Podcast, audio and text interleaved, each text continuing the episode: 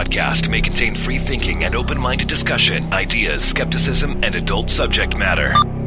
Topics will be discussed using adult language, sometimes gratuitously. Get ready to move the conversation forward. This ain't your granddad's news and comment show. This is I Doubt It Podcast with Brittany Page and Jesse Dollemore.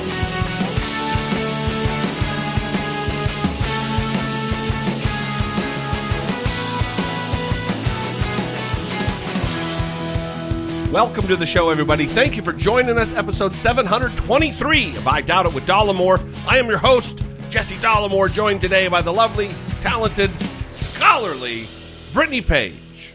Would you say that you have been watching more movies and TV shows since the start of the pandemic? Yes. Both. No, more more TV shows, I think. Mm-hmm.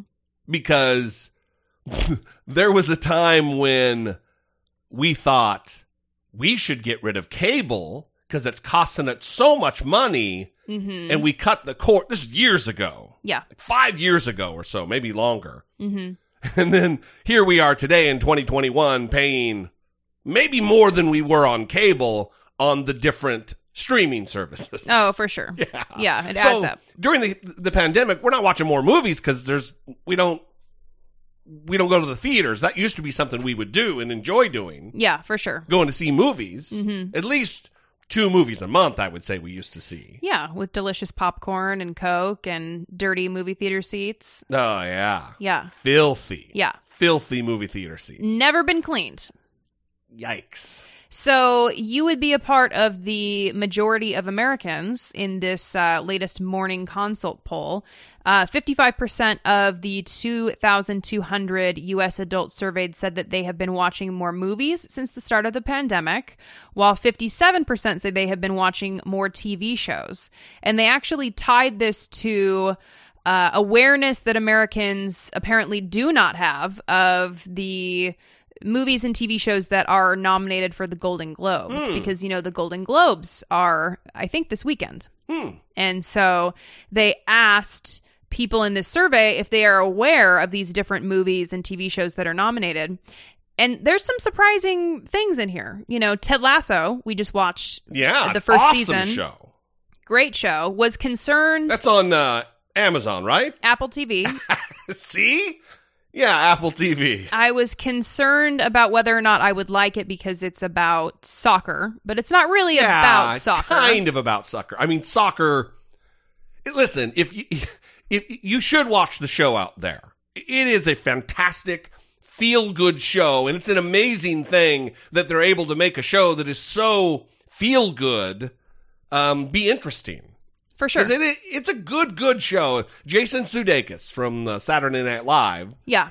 plays a it's going to be an ad for the show now plays a a college football coach who gets hired on in a premier league soccer team to be the coach or the manager or the chairman or whatever they call him over there and Mm-hmm. Well, he's uh, from America. He's from America, and then he goes to England to do the soccer coaching. yeah yeah Yeah. and um it, it really is uh, a very very good show very very enjoyable tears were shed good it's a good it's a good show anyway but we yeah but we are watching more tv because like we we just started and this week and finished the first season of the americans Mm-hmm. which is a pretty good show Yeah. that's been on for many seasons at least five Yeah. So going back to Ted Lasso, 80% of Americans have heard nothing at all about Ted Lasso. Just nothing at all. either had i until we watched it Yeah, and the shows that people have heard the most about, according to this survey, uh, Schitt's Creek and The Mandalorian. Of course, The Mandalorian was in the news because one of the stars, Gina Carano, the former MMA fighter, was fired after making some uh, anti-Semitic posts. I don't know what what the posts were exactly, but I know there was anti-Semitism in there. she she really is just uh, an unbelievable dummy. She said that being a Republican in today's world is no different. You're, you're treated the same as Jews were during World War II. Hmm. You know, real logical stuff. Perfect. Yeah. Someone that Disney wants working for them. She I was imagine. also like an anti-masker, Mm-hmm. you know, all right, conformist. She's one of those just complete morons. But I had no idea. yeah. I, was a little shocked to. I don't know why I was shocked. She's she's trash. She she really fits the. After I've read multiple instances of stupid things she's posted over the years, it's like, oh yeah, well that that makes sense. She's kind of trash. Well, she has found a home in the uh, alt right and the right uh, intellectual dark webby circles because they all came to her defense as they do. Yeah. Um, only when people on the right are uh, fired. Yeah, we, it's free speech only when someone there's a consequence on the other side. Yeah, so It's don't not- worry. It's not the free market taking care of biz. Right. It's oh cancel culture. Right. But she wasn't even canceled. She signed a new movie deal, multi movie package with uh, you know, m- movie maven Ben Shapiro. Oh. well, Kevin Sorbo better watch out. Yeah, and Dean Cain. Looks like they're in competition now all these for all of the like God's not dead movies, right? Isn't that what it? Yeah, we did a good we did a good uh, intro bit or just a whole show or not a whole show, but a whole segment on uh, watching God is not dead. Wow, I, d- I hope we didn't do a whole show on that. no, That not a would whole be- show. We did it. We did a, a bit where uh, I remember playing the theme song, and we were singing along to the theme song. Mm-hmm. Yeah. Which is terrible. so Uh, well, that's why we've been so successful, and we're over 700 episodes. I'm imagining. um, so basically, the point of this survey is that people are spending more time watching movies and TV shows because of the pandemic, or since the pandemic started, there wasn't necessarily causality there. Sorry about that. Um, and they are simultaneously not aware of the shows and movies that are being nominated for Golden Globes. I, think that's because of how many streaming services there are. Like, th- there's a show that got nominated, and the only reason I know about it is because I May Destroy You, a show on HBO that we just watched that's great. Um, it didn't get nominated, but one of the writers for some show about Emily in Paris Emily in Paris on Netflix. yeah, they wrote like a like a tweet or something saying how embarrassed they are that they got nominated, and and uh, and I May Destroy You did not. Yeah, the writer actually wrote an article in Slate, I believe, is where that was. Guys know way more about the shit than me. well, someone was fake tweeting that they were the creator of Emily in Paris, and like they were tweeting it every day and saying that um they're ashamed of their show, and it was going viral. Oh, And they thought it was so funny, and all the replies, they're like, "Why do you keep doing this when you're not the creator?" And like, apparently, she just thought it was like a funny joke that everyone was liking it. So, so did I get bamboozled by something? well, you said it was on Twitter, so no, I don't know if you're where. thinking Did- that. Did, she actually write an article and say? one of the writers of Emily in Paris actually wrote an article Okay. in Slate. Yeah. So I am not incorrect. you're not incorrect. All right. Yeah. Um, but that's another great show that we did watch. Um, I may destroy Not you. Emily in Paris. no, we have not watched Emily in Paris. um, I may destroy you on HBO. On HBO, HBO Max. Yeah, it's the same thing. Yeah, right.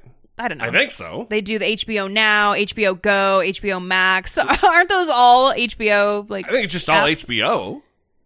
well, aren't those different And apps? they're charging us fifteen fucking dollars a month. Yeah. So who knows? Anyway, um, It's on HBO. Yes. I think that people don't know what's nominated because people probably don't care about award shows right now. That's probably. Yeah, I mean, I've never been super. You know, we've never had like Oscar night where we invite friends over and watch the show. We've never been those people. We certainly have watched them. Mm-hmm. Um, but I, I, I, think you're right. I think right now, when times are so bad for so many people, that it's not even like a distraction. It's kind of a, ugh, again? Come on. Mm-hmm. Yeah. I'd like to know what the audience thinks Mm-hmm. about uh, whether they're going to be watching, if it is a distraction or if it is kind of a nuisance. Yes. 657 464 7609. Of course, you can always email a voice memo from your smartphone to I doubt it at dollemore.com. Did you hear that Lady Gaga's dog walker Yes. got shot and her two French bulldogs were stolen? Do you know, and if you don't know, you don't have to look it up, but do you know if they like knew it was Lady Gaga's dogs or if it was just a rando who's like, "Oh, there's a couple of French bulldogs. Let's shoot the guy and take the dogs." I do not know. Um, but I we kind of had this thought experiment of what would happen if someone tried to kidnap Popeye. yeah, it would be like kidnapping a really bratty kid and like, ah, this is way more than I signed up for. exactly. Uh, they would probably kick him out of the car just down the street after kidnapping him because he would bite them. He would for sure bite them. It would be a chomp. and he's also blind. You can't even pick him up. I mean, my back is still jacked up. Yeah. It really, it's a, it's a mess over here. Yeah, And he doesn't even appreciate the effort that I put in. for sure. He wants to bite the shit out of me. Yeah.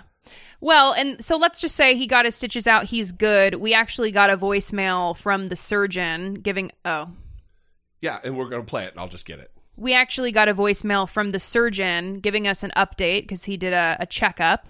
And uh, I promise we'll stop talking about Popeye every episode, but this has been uh, a pretty intensive surgery situation, and people have been asking how he's doing. And, and so we're going along and keeping everybody updated. So we wanted to play this voicemail from the surgeon because, well, we thought it was comical in some ways.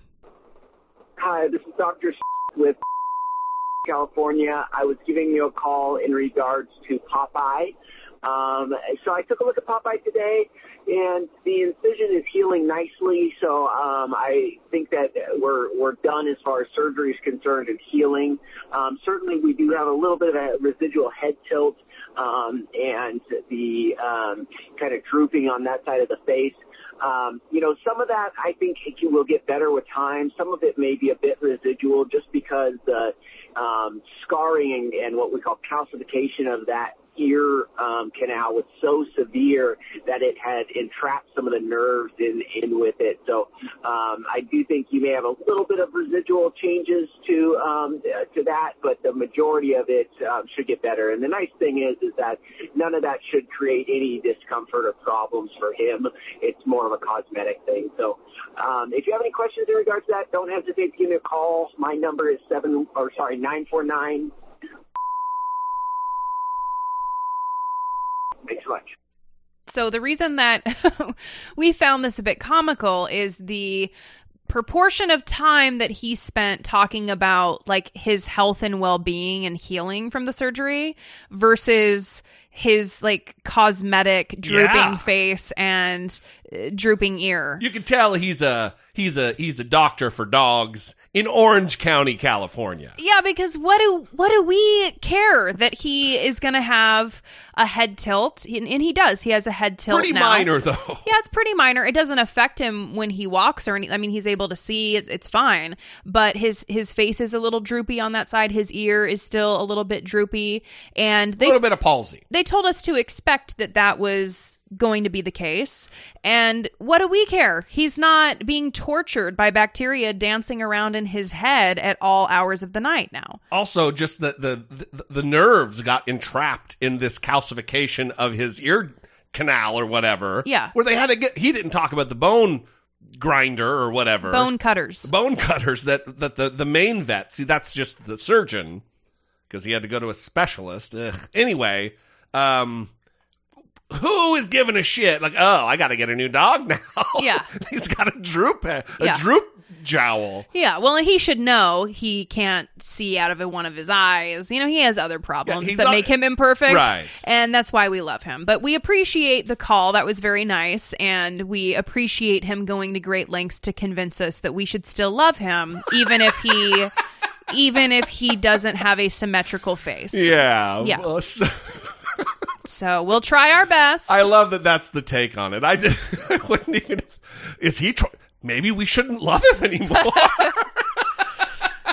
so we will try our best, sir. Absolutely. Yeah. Anyway, let's move on with the program. Uh, we got a lot of voicemails today. What we're going to do is kind of there's all of these voicemails. I think we have four and maybe an email or two. I don't know. We'll see how things go. But uh, there's so many topics that are brought up in the in the in the course of the voicemails that we don't have like a specific Dollemocracy segment that we're going to go through. So let's just start. And we're going to weave the news through the voicemails. Weave them on in. yeah. And this first voicemail has to do with a video that I did on YouTube about one of the, the Capitol insurrectionists named Jessica Watkins, who is arguing part of what the video is about, that she's arguing for uh, home confinement rather than being uh, incarcerated waiting for trial because she is trans and fears that the prospect of violence or danger against her. And I, I briefly mentioned it kind of as an aside in the video, but that is what this particular call is about. Hey, Jesse. Hey, Brittany. It's Casey from Kentucky. I was calling in reference to the the latest YouTube video uh, about the trans woman and her defense and, things like this, and then talking about her being in danger uh, to go to a men's prison. Um, I have an aunt who, up until two years ago, I was my uncle. Uh, she's a trans woman, and she has been in and out of the correctional system uh, here in the state of Kentucky, and it's it's been pretty much the, the general the same way. Uh, she has been to a men's jail and has been to a women's jail, um, and she was in danger in both places. Um, how she identifies didn't affect anything. She's gone through transitions now, through transition now, so she has went uh, recently to a women's facility. Um, she's been assaulted. She's been ridiculed. She's in constant danger. Um, those things don't matter, you know, especially in, in, in, in the, in the system, you know, they, they don't really care about that. Those women don't see, uh, someone who was born biologically a male and come in there as a woman and think, oh, you know, she's one of us. They, they don't see it that way. Um, at least for the most part, they're, they're fucking criminals. You know, they don't really consider anybody's feelings or anybody's safety or well-being. Hence, while they're in prison, you know, that's the whole reason why they're there. Um, I, I don't really know where to lay on this, uh, because when it comes to these issues, I, I, I'll get called bigoted or, uh, or something like that by my more liberal friends and get called, uh, you know, whatever the opposite of that's going to be for my conservative friends. But as far as I'm concerned, if Ms. Watkins hasn't gone through transition, the, the law is still the law until those laws get changed. That shouldn't matter, um, because biologically she is still a male, and that's what the laws are set up for. Um, I do agree with Jesse. Everyone deserves to be safe, regardless of where they are or what they've done. But at this point, we kind of have to throw our hands up. I mean, you know, these people that, that she sides with, they don't care uh, that black people have fear of being pulled over by the police. They, they don't care about that. They go, oh, you shouldn't have done anything wrong. And he wouldn't have anything to worry about. And now it's turned on its head. And, and, you know, I, we should show some compassion in certain situations, especially when it comes to people's safety. But at what point do we say, fuck your safety and fuck how you feel? You know, you're a fucking traitor. A hundred years ago, they cut your and cut off by the dreaded Google time limit. So, um, let me just fl- plainly and flatly say that to answer to the to, to the statement that when do we just throw up our hands? When it comes to human rights, we don't just throw up our hands, Casey. Now, do I believe that uh, Jessica Watkins and the rest of these traitors deserve consequences? Yeah, you're goddamn right, I do. But anyone who is in the custody of the United States government, whether that be local municipalities or the federal government, should be guaranteed their safety. I'm realizing right now my tone is super preachy and weird. Um, but these are people's lives. She she she did not commit a capital offense. There isn't a death penalty imposed. She should be safe in jail. If you're held against your will by the United States government, you should be safe.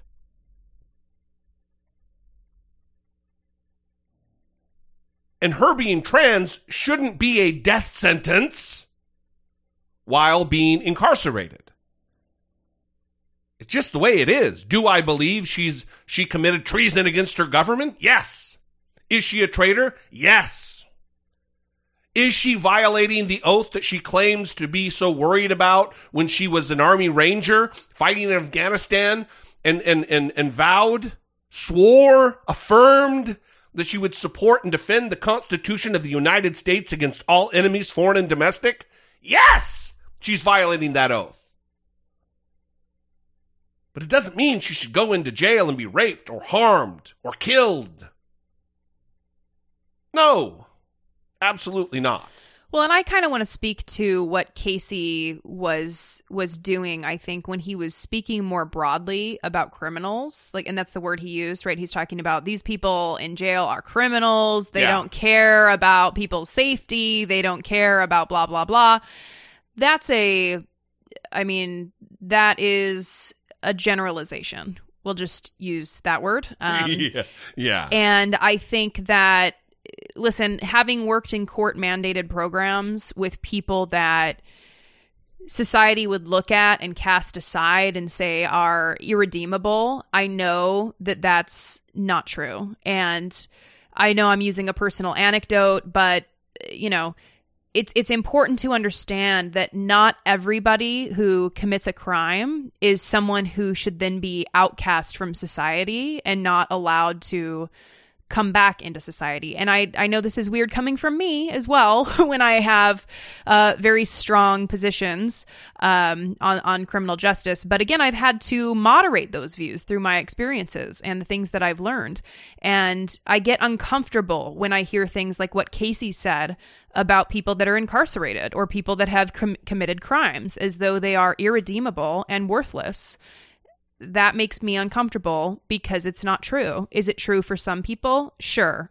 But to say that everyone in a jail is the same and none of them care about safety and who gives a shit about them, that should not be where we go, especially for someone who identifies as a liberal. Yeah, I'm. th- This was a common response, like in the comments, because I, I specifically said in the video that, you know, there's going to be people who make the argument that, well, don't do the crime if you're not willing to, to, to face the time or the punishment that's going to be facing you.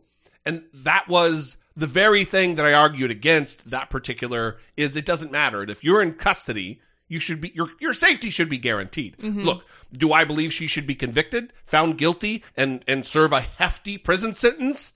You're goddamn right I do. Absolutely. And during the course of the 20 years or whatever that she spends in jail, should she be safe? Yes. Absolutely. Mm-hmm. The two things can exist at the same time. Mm-hmm. Anyway, um, thanks for the call, Casey. Appreciate the perspective. Mm-hmm. Uh, hope your your aunt is doing better. Mm-hmm.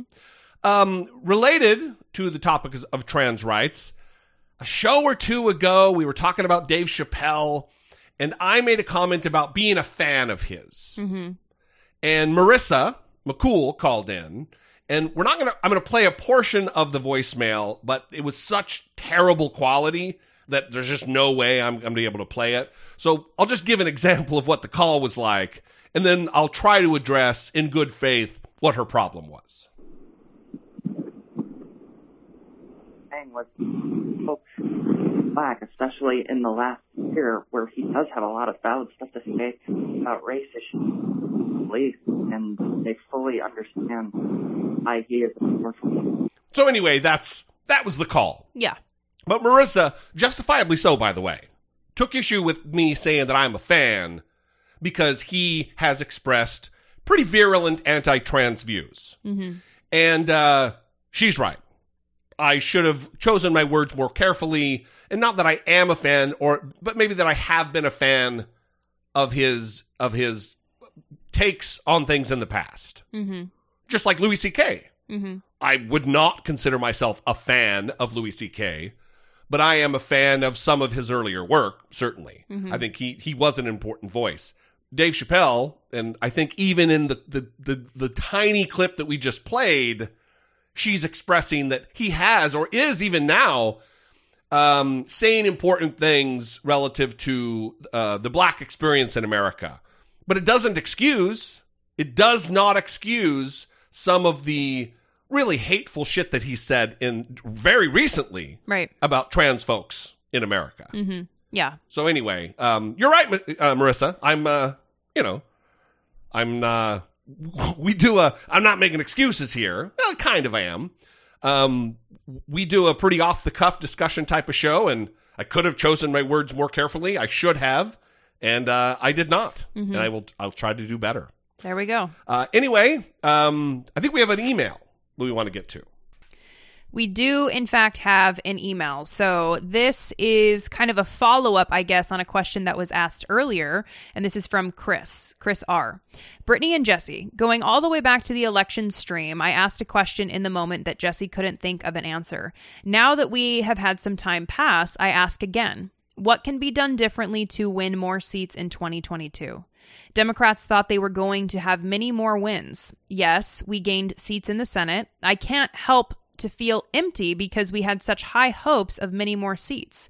I could be looking at it wrong, but we really didn't have a chance in many of the races we thought we did. Plus, we lost seats in the House, which weren't expected. I know it seems elections are far off, but I worry about this because I truly don't want Republicans in power at any level anymore. They've led this country with reckless abandon.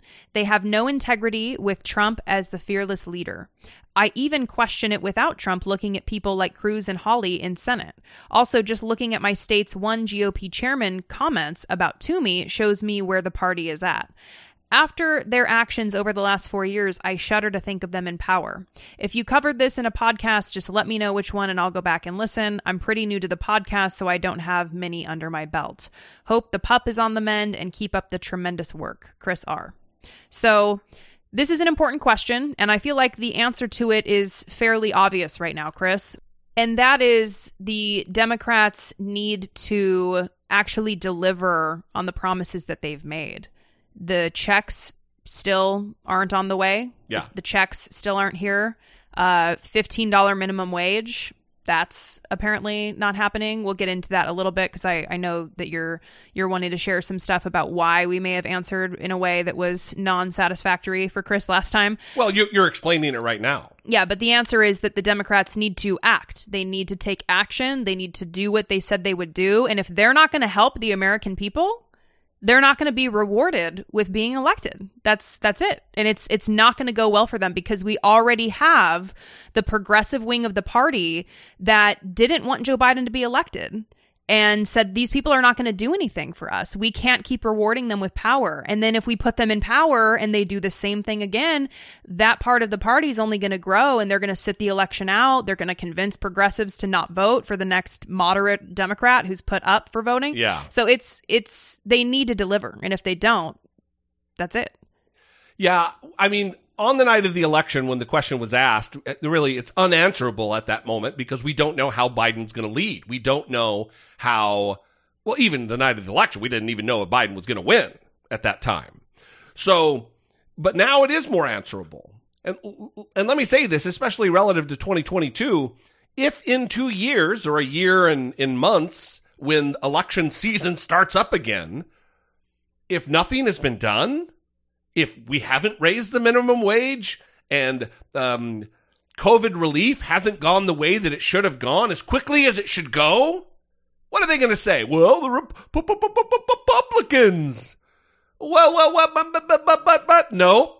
You are in power.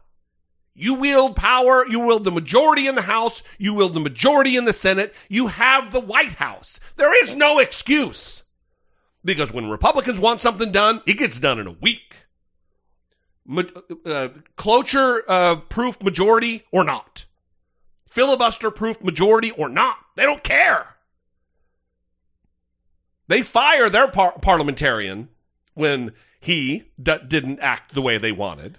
And that's that's what happened this time with the $15 minimum wage. So the Democrats were pushing to add the $15 an hour minimum wage increase, federal minimum wage increase to the 1.9 trillion coronavirus relief package and Elizabeth MacDonough, the Senate parliamentarian, said that that violates Senate rules. And that's that's her job. She's unelected, she's a nonpartisan interpreter Okay, of say- the chamber rules. Say that again. She is unelected. unelected. She is an advice giver.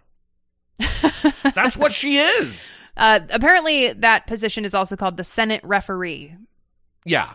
Mm-hmm. And listen, uh, this is someone who has been both Democrat and Republican uh, parliamentarian for. So I don't know her partisan stance on things, but it doesn't matter. Well, she's supposed to be a nonpartisan interpreter. Yeah, listen. she's been in there since 2012, apparently appointed by Harry Reid. Violating Senate rules isn't violating the law. It's violating guidelines. That's what it is.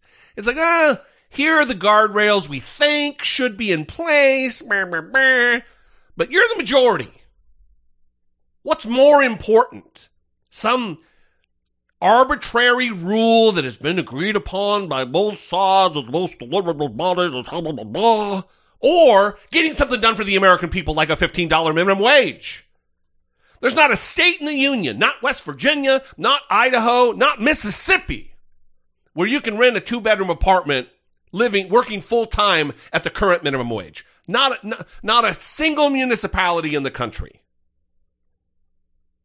So even the argument that well, the minimum wage should be um, a balance depending on where you live. Of course, it should be higher in New York City, but not in tiny little town in in Mississippi. That's not the case because our current minimum wage is an unacceptably low amount, and we've got Democrats, quote unquote, almost breaking my fingers, doing air quotes, Manchin and Sinema in Arizona who are opposed to raising the minimum wage right now. Right.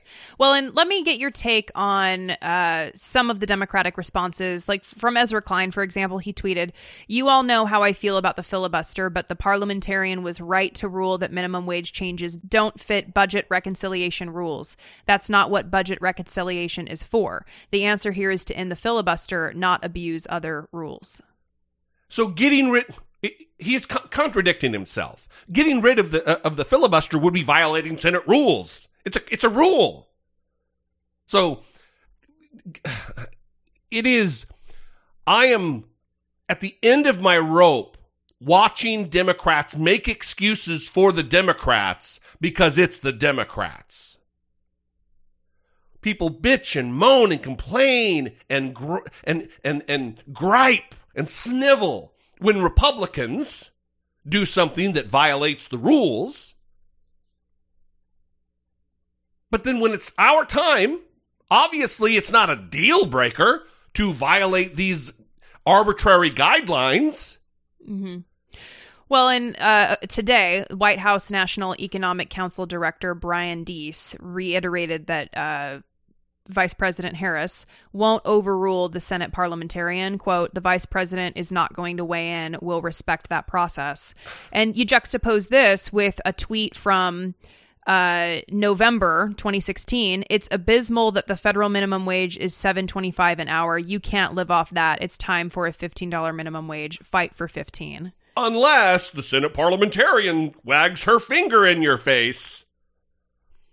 You're an elected office holder. The people sent you there to do their work. The people didn't send the parliamentarian there. Get a new parliamentarian. It is it is maddeningly frustrating because Democrats to talk to the to the question here of the email they're going to try to pull some bullshit come come election season and say, "Well, we couldn't because our hands were tied by rules nobody gives a shit about." We couldn't deliver for you when we had a majority in the House, a majority in the Senate, and a major- and the White House.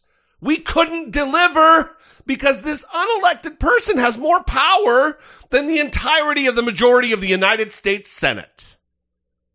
Nope you will be out on your ass. And Mitch McConnell will once again be the Senate Majority Leader, ramming down insane conservative policy, ramming it down your throat for another two years. Unencumbered by what's right. He doesn't care. Well, and the the White House has issued a statement saying the president was disappointed in the ruling by the Senate hmm. parliamentarian, but quote respects the parliamentarian's decision. And Representative Ilhan Omar is calling for her to be replaced. I also want to highlight Ken Klippenstein, who's very popular on Twitter. He had a tweet go viral about the parliamentarian and called her a he. I'm assuming because he assumed that someone in power that took this action was a he. I don't Right, know. right. Um, but it went viral, and many people are correcting him in the responses, and there's no correction. So, just want to highlight that as an example of something we want to be aware of. Ugh. Yeah, listen, I'm um, getting more and more frustrated, especially with Democrats who are just like Biden drops a bunch of bombs, and people who are outraged by it when Trump did it are making all. Oh, isn't it so wonderful that there's not a press conference called and we don't have to. Blah, blah, blah, blah, blah, ignoring the fact that the bombs were dropped. It's been very strange. It's been a strange time. Unbelievable. I think we got a voicemail though about the checks, right? About there being frustration about the inaction on the part of the Democrats. it's throwing the order of the calls off, but um, it's the most natural place for it. Hey Jesse, hey Brittany, it's Nathan in Denver. Uh, haven't called in, in a while, but I wanted to make a point of calling today on uh, February 20th. Biden's been in month, uh, excuse me, Biden's been in office a month now. So where's my money? $2,000 were promised to all of us, uh, first week, uh, first day that he's in office. So where's my money? if we're going to continue criticizing uh, our president in the new democratic order, where's my money? You have the Congress, you have the Senate. This is absolutely absurd. Obviously, I agree. Mm-hmm. Listen, it, it was one thing when the 2000 went to 1400 and Democrats rallied around them to make excuses. But here we are, weeks into the presidency. Where is the COVID relief? They're already just kicking the can, just barely up the block on on eviction moratorium. hmm They're not doing enough. Yeah. And it, listen, the reason it is th- m- m- so egregious is because they hold majorities all across the board. They control the government, not the judiciary, but the, the part of the government that makes everything run is run by the Democrats.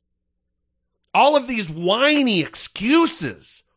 No, they don't play. hmm Well, and I I think it's important. Sometimes we get pushback of people saying, "So what? We're supposed to go back to the government being controlled by the Republican Party." And we we got comments like that on our Facebook page, on our Instagram page, given some tweets that we've recently shared about the gover- the Democrats in action, and that's not something that criticism is going to bring about that's not something that pushing our elected leaders to be accountable in their powerful positions and do what they said they would do is going to cause. Their inaction is going to cause that to happen. That's right. And we need to keep pushing, we need to keep fighting and they need to understand that if if they don't deliver on these things then we are going to go back. Yeah, we here- are going to go backward. Here's we're going to play a clip later of Tucker Carlson, him saying that QAnon's not a thing because I couldn't find their website.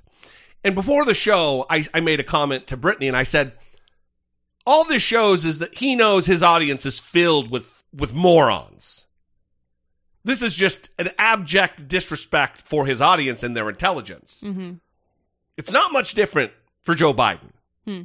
Because he's taking for granted the fact that they're still going to vote for us. What are they going to do? Vote for Republicans? No, but millions of Americans en masse might not just show up to the polls, Joe Biden. Mm-hmm. That you're, we respect, we disagree, but we humbly respect the opinion of the Senate parliamentarian. Why? She's not in charge. Nobody elected her. The people who elected you need relief. The millions of Americans who are making $7.25 an hour need relief. And there's a majority support among Americans for increasing the minimum wage Like- to $15 an hour. It's like two thirds of Americans. So, I mean, that is a popular thing to do. You'd think they would want to do something that is very popular. The same majority that approve of, that are in favor of raising the minimum wage, would have gotten Donald Trump im- impeached and removed. Mm-hmm. If you're looking at it from that perspective.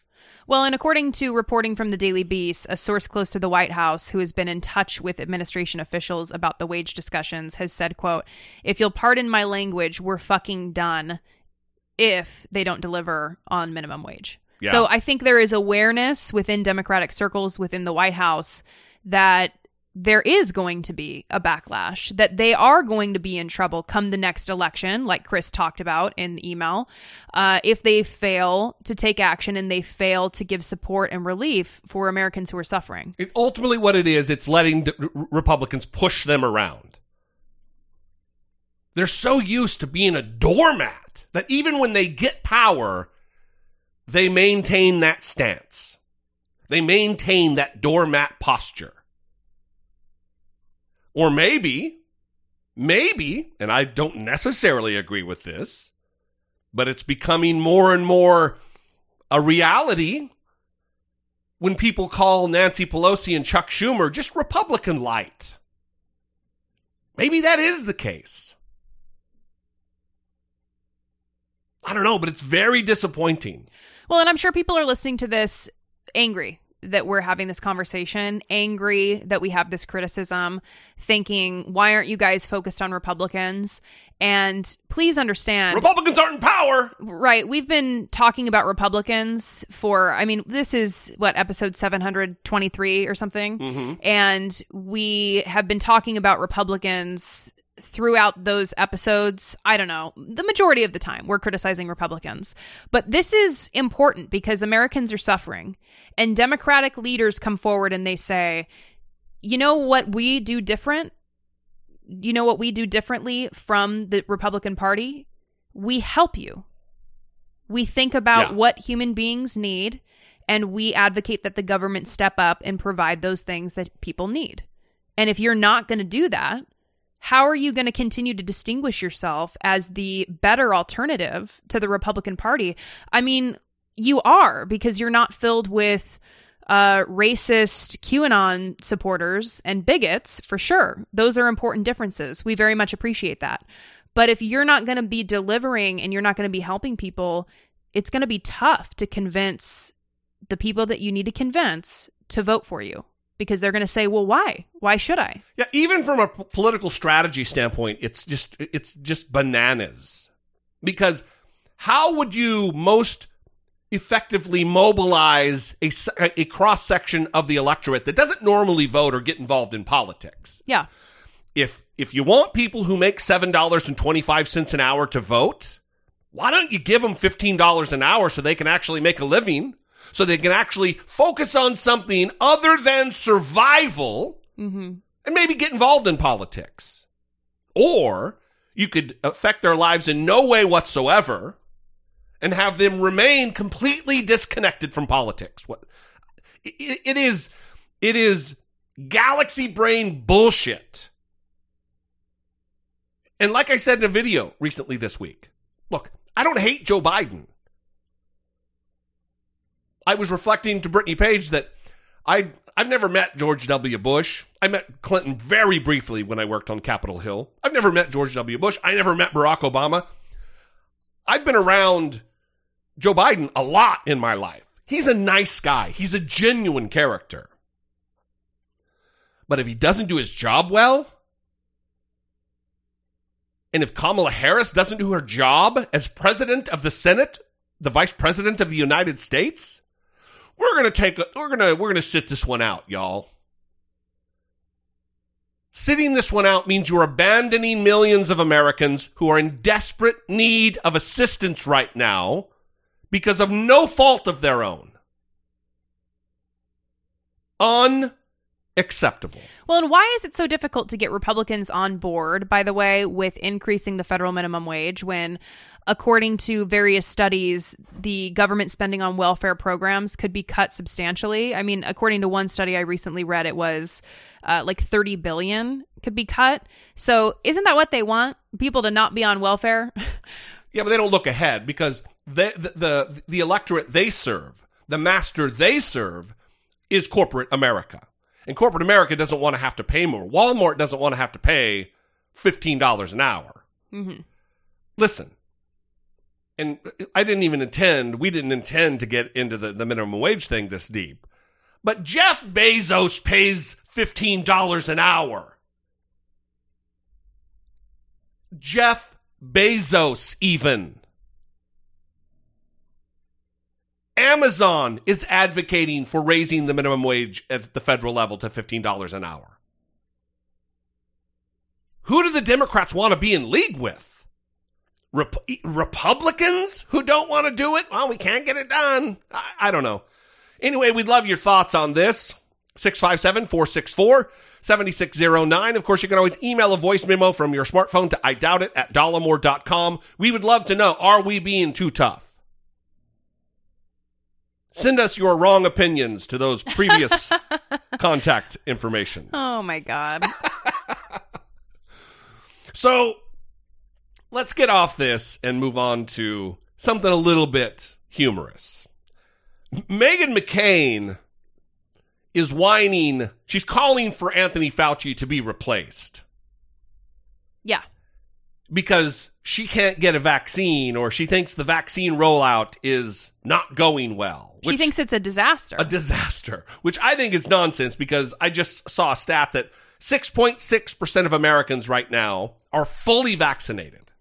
I'm actually shocked at how quickly they're they're really getting it done. They're getting those shots into arms. Yeah. So listen to Meghan McCain and we're going to talk about it. The fact that I, Meghan McCain, co-host of The View, uh, do, I don't know when or how I will be able to get a vaccine because the rollout for my age range and, and my health is, is so nebulous. I have no idea when and how I can get it. I want to get it. If you call me at three o'clock in the morning, I will go any place at any time to get it. I want to be responsible and obviously wait my turn. But this rollout has been a disaster. And I understand obviously President Trump can take much of the blame, but now we're in the Biden administration. I, for one, would like something to look forward to and to hope for because if getting the vaccine means that just nothing changes and we have to wait another few years till everyone gets it, it, it I, there's already a lot of people not getting it. We're already have a pro- having a messaging problem getting people to take this vaccine. So I, I'm over Dr. Fauci. I think we need to have more people giving more opinions. And I, I honestly, quite frankly, I think the Biden administration should should remove him and put someone else in place that maybe does understand science or can talk to other countries about how we can be more like these places that are doing this successfully. You know, how frustrating is this listening uh. to her? Because it, so it's a lose lose situation for Dr. Fauci, right? Because if he says, you know, listen, Meghan McCain, co host of The View, uh, I, Meghan McCain, co-host of The View, you we don't know yet. We don't know yet when your age range is going to come up. Uh so let me check back on that for you when we get a little bit closer to when your your age range and um might come up right? And then let's say he says okay meghan mccain co-host of the view. I, Meghan McCain, co-host of The View, we have a date okay? It's going to be in april. You're going to be ready for your vaccine in april. Let's say that comes up um, she's actually not eligible to get her vaccine. That gets pushed back to July. Uh, she's going to be Yeah, right. Meghan McCain, co-host of The View. I'm Meghan McCain, co-host of The View, she's going to be very upset and go on the show and say, "What the hell, Dr. Fauci? He should be replaced because he told me, Meghan McCain, co-host of The View." I, Meghan McCain, co-host of The View, that I would be able to get my vaccine in April, and here it is uh, past April, and I'm not getting it. So he can't win with Yeah. these people. He can't win. What is he supposed to do? Make a prognostication, and then you get pissed that it's wrong? He can't predict when you're going to get it. Well, that's the, that's the thing is until we get these groups that are currently scheduled to, all the way through, they can't they can't know exactly how quickly unless they try to prognosticate. yeah, but they're not. They're, it's they're not clairvoyants. yeah, Also, yes, your age and your health category does come into play about when you'll uh, when you'll get vaccinated, but I don't think co-host of The View is part of the metric. I, Meghan McCain, co-host of The View, Yeah, and I'm it seems very selfish on her part like she's calling it a disaster the vaccine rollout because she doesn't know or Yeah, she hasn't right. been given information about when she personally is going to be able to be vaccinated so because she hasn't been provided that information about herself it means that everyone must be confused Right. Well- and that they should get rid of Anthony Fauci Also, well, there's two things. One is that she says well, they need to replace Anthony Fauci with someone who understands science. yeah And then the other thing is this is really light life imitating art. Because Aidy Bryant does the the Meghan McCain bit, the the character on Oh. Saturday Night Live, Yeah. where she's like, "I'm the princess of Arizona." and I mean, really, is there more of a princessy royalty type of statement than this? I, Meghan McCain, co-host of The View, Just completely clueless. Clueless. Yeah, it's it's pretty remarkable and I appreciate it though because it does it gives us some levity in the midst of all this and uh I'm I'm happy that so many people are getting vaccinated and I read an article today in the Washington Post about how it's been really nice for nurses as well to be giving the shots to people because they see hope and Oh, yeah. people cry with joy and talk about how they haven't seen their family in so long and how they can't wait to get back to life as normal. And so it's creating this environment where they actually want to be giving the vaccinations because it's uplifting and it, it helps them. And I know when I went in, I was like, thank you so much. How many shots have you given today? Like, oh my Oh, gosh, you're doing such important work. Like, I was very excited and felt a little weird about it. And I talked to my friend, and she actually cried when she got hers. Hmm. And so I think they are seeing a lot of emotional responses, and that must be nice in the midst of this crazy world that we're still living through, Yeah, really making a difference. for sure. So it, it, it's interesting to me that people like Meghan McCain, like her specifically, we'll just talk about Meghan, um, you know, co host of The View, I, Meghan McCain, co-host of The View, Princess of Arizona, um, that she continues to defend Republicanism, even though the Republican Party is just the Trump Party. Yeah. It has been absolutely hijacked by Donald Trump. And there's been claims recently that, oh, it's no, especially after the insurrection, that oh, this, it's not the Trump party anymore. They're really starting to distance themselves. And that is not what's happening. Yeah. CPAC is going on right now. The gold statue, is that what you're going to talk about? No, but what is that? They they wheeled they wheeled out um, a, a gold statue of Donald Trump at CPAC. And everyone was taking pictures of it, it was, as it was going by. Really? Yeah. Mm-hmm. Yeah. A literal golden calf. It- I mean, idolatry run amok in the Republican Party. Well, they love Donald Trump. Ah, They're just a living metaphor for everything they claim to not stand for. So anyway, Ted Cruz is one of these, and he just spoke at CPAC, and he confirmed, just like Marjorie Taylor Greene, the QAnon nutter, that this is the party of Donald Trump.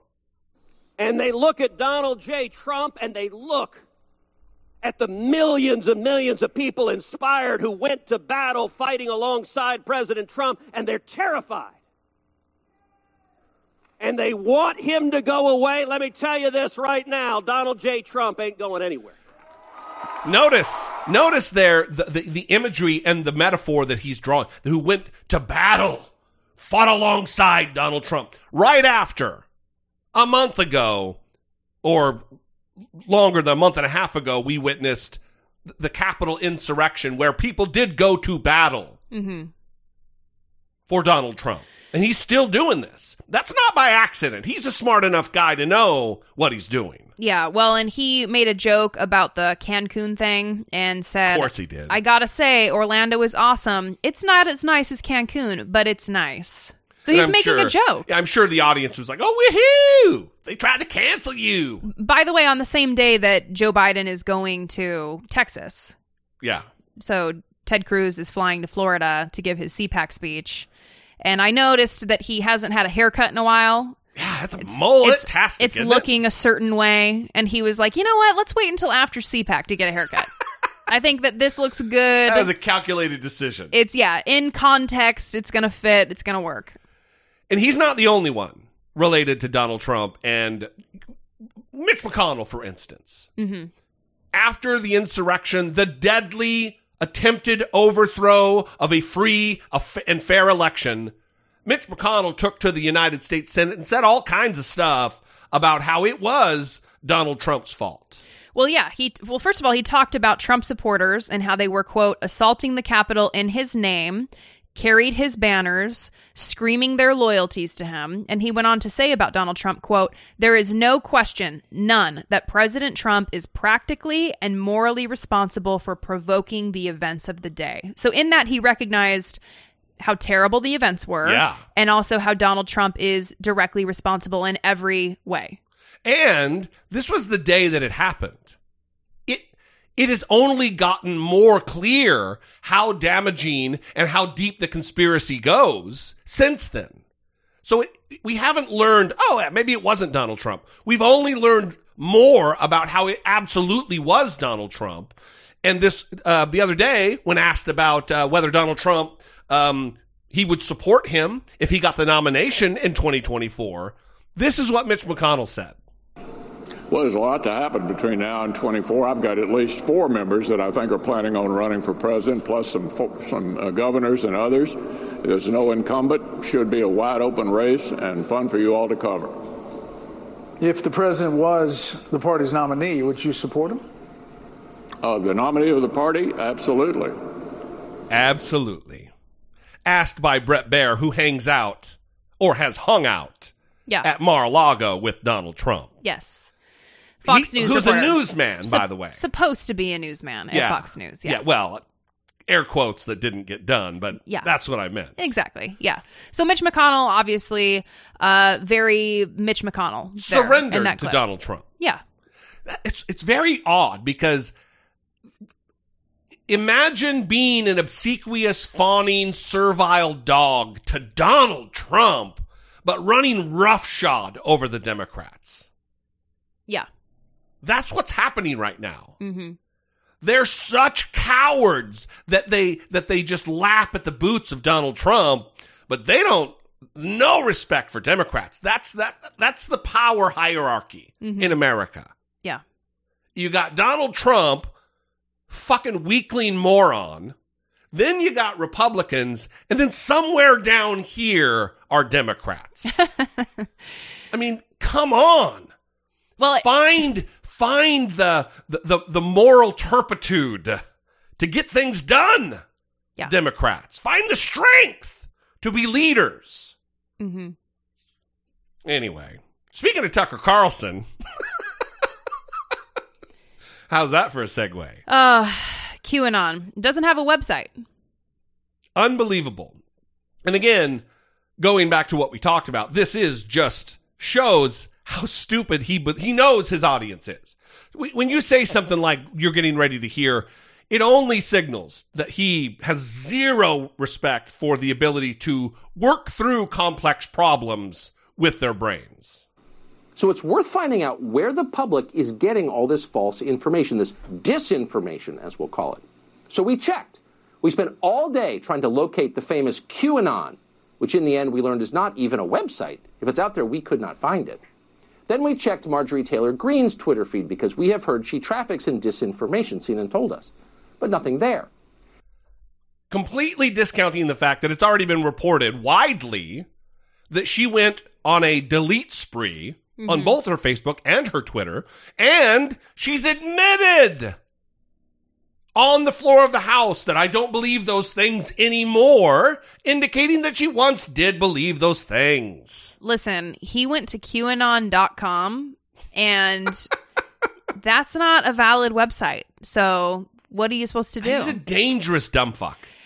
it's i mean it's irresponsible it's weird when people talk about knowing him in the past like having worked with him in the past Yeah. and how he people who worked with him will talk about he was a smart guy he wasn't the way he is now and that's pretty scary that he knows what he's doing and he just doesn't care how irresponsible it is Yeah. how much damage he's doing for the money i guess it, like he's happy with how much money he's making so he's content just to ruin our society A lot of people don't know, but he has the most popular program in Fox News history.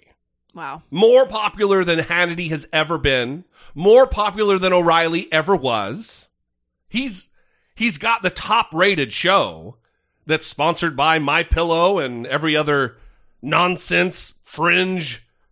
I mean, they're carrying him because his program can't be uh, wildly profitable. Well, did you hear the defense? You know, the guy who was arrested with the horns, the QAnon guy. Oh, uh, Chansley. yeah, is his name. Jacob Chansley. Jacob Chansley. Yeah. H- Did you hear the defense that his lawyer is now making for him?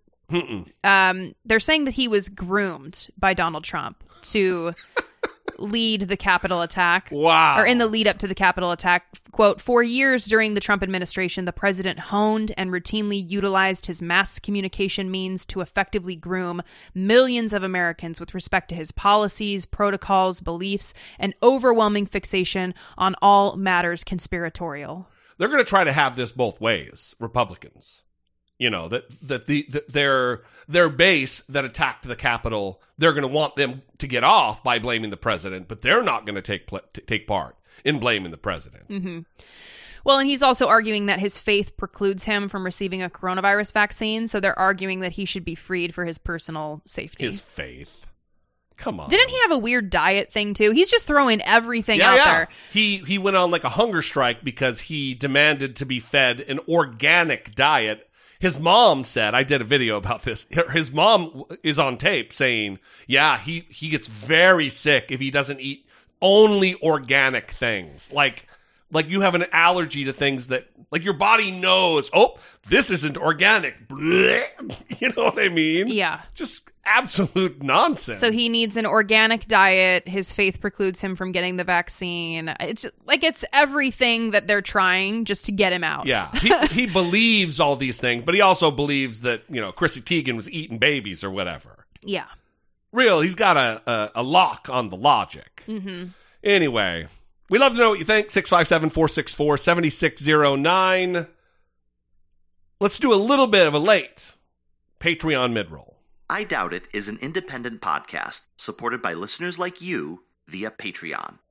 Your support on Patreon for as little as $2 a month helps keep the show going and move the conversation forward one podcast at a time. If you find the show informative, entertaining, or both, go to dollemore.com slash Patreon and choose the contribution level that's right for you.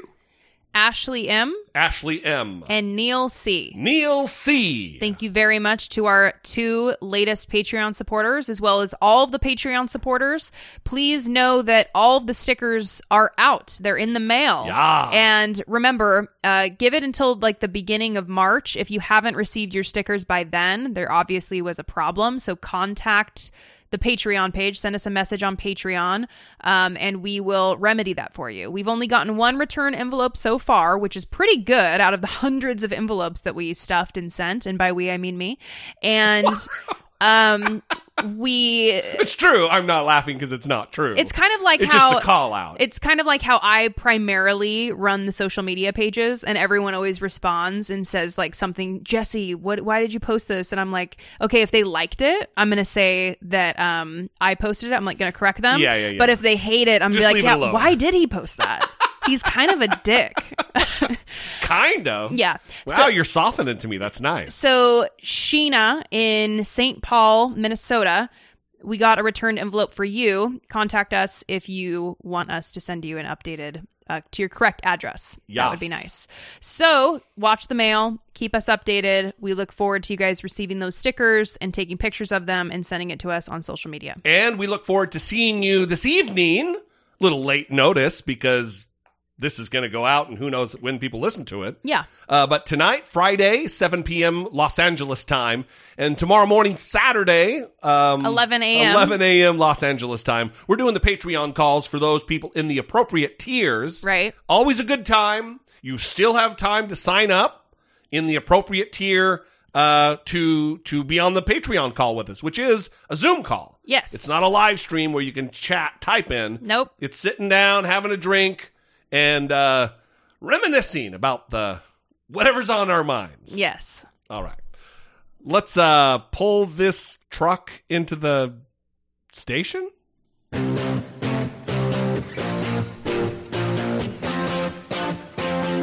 taking care of biz.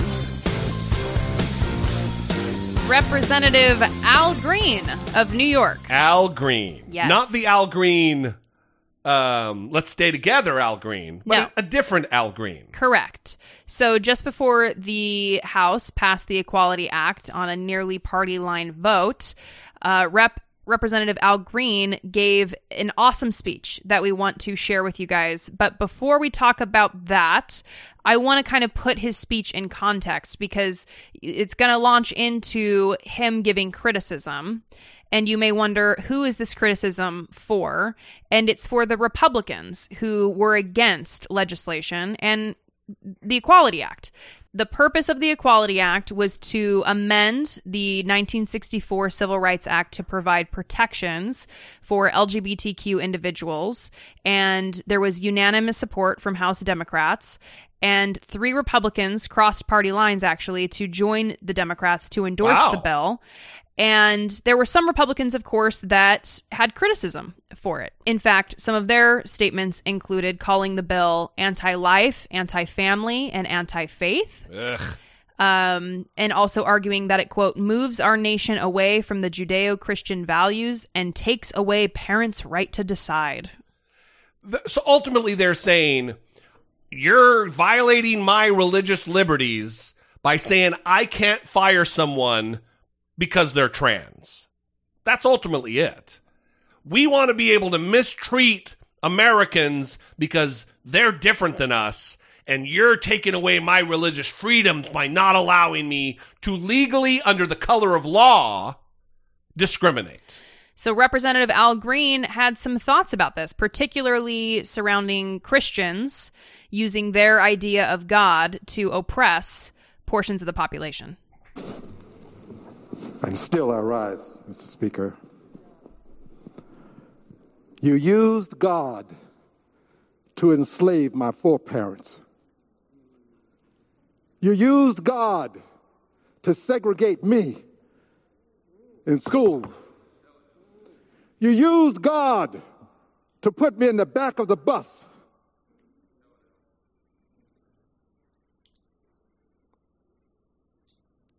Have you no shame? God created every person in this room. Are you saying that God made a mistake? This is not about God, it's about men who choose to discriminate against other people because they have the power to do so. My record will not show that I voted against Mr. Cicilline having his rights. My record will show that when I had the opportunity to deliver liberty Gentleman's and time has justice for expired. all, I voted for rights for all. Gentleman's time has expired. Gentleman So- reserves. Gentleman. It's unfortunate he got interrupted there at the end, He knew how much time he had. but Them- Them's the rules. Jesse's back to loving rules. Um, but it's powerful, is it not? Absolutely. Well, is he wrong? No. No, he's not. he not is wrong. not. Mhm. Enslavers of human beings use the Bible and the scripture and the good word, the holy book, to control their their enslaved property. The, the Bible has been used for um, arguments against integration. The Bible was used to justify Jim Crow laws. The Bible has been used as a as a as a weapon of immeasurable damage over the I mean, who knows how long. And it's because people with bad intent use it that way. Yeah, and power. And that's what Republicans are showing here. They're using their power, their influence to um, advance hate, intolerance against the LGBTQ community, and they're using their Bible as the reason and the basis for those beliefs and and that promotion. Now, obviously this needs to pass the Senate where 60 votes are going to be needed and that may be more difficult um eh, obviously. 60 votes will be needed because Democrats refuse to to nuke the filibuster. Right. So it's because of Demo- if this doesn't if this doesn't pass, it's because Democrats didn't want it to pass bad enough. And That's so why. Here we go, coming back to the theme kind of of the show, which is we would love to be talking more about how terrible Republicans are, but when Democrats have the power and the ability to do something and they're failing to do it, it's really tough for us to stay silent. So I understand that there's going to be listeners who heard this today and are feeling upset about how much time we spent criticizing Democrats, but you got to be pushing them forward. You got to be pushing them toward action. And if we're not doing that, then we're failing. We're going to end it there. I mean, that's perfect. They are failing. We'd love to hear from you, 657 464 7609. Of course, you can always email a voice memo from your smartphone to I doubt it at dollemore.com. We sure do love you guys. We appreciate every single minute that you spend engaging with the content that we create, both here on the podcast, but also on YouTube. You guys are the best. We'd love to see you on the Patreon calls tonight. For those of you who will be joining us, we'll have a good time. We'll see you next time. Until then, for Brittany Page, I'm Jesse Dollemore, and this has been I Doubt.